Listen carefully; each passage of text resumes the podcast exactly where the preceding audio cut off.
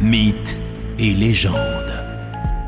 La suite maintenant de notre série dédiée à la magie de Noël avec Morgane Hawkin. Bonjour Morgane. Bonjour. Et aujourd'hui, vous vous intéressez et forcément vous nous intéressez aux origines de Noël. Exactement. Donc, il faut savoir que nous avons beaucoup, beaucoup de traditions, de petits secrets autour des fêtes de Noël, beaucoup d'échos en lien justement avec l'origine de cette fête qui était donc une fête païenne appelée Yule, donc dans la tradition celte, Jules dans la tradition scandinave on retrouve en fait cette idée de fête des Lumières. Donc il faut savoir que c'était évidemment le jour le plus court, on fêtait le jour le plus court qui était donc le 21 décembre, le solstice d'hiver. Et ensuite, on revenait petit à petit vers des jours de plus en plus longs après. Donc c'était le retour de la lumière et on retrouve d'ailleurs la fête de la Sainte Lucie donc dans les pays nordiques.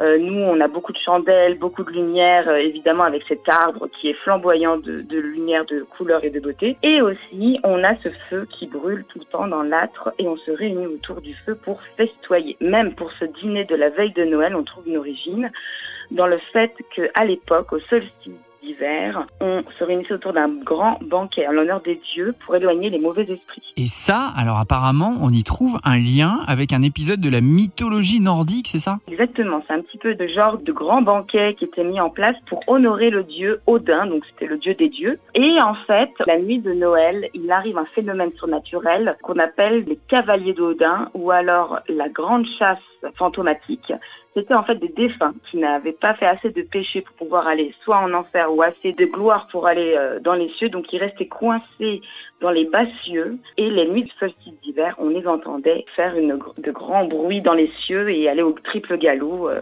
lors de cette nuit-là. Bon, et je crois qu'on aura l'occasion d'y revenir justement à toutes ces légendes, ces superstitions de la veille de Noël en particulier, de la nuit de Noël également. Merci Morgane, on se retrouve donc très vite maintenant pour évoquer euh, ces superstitions. Elles sont nombreuses dans la région bientôt. Merci beaucoup, à bientôt.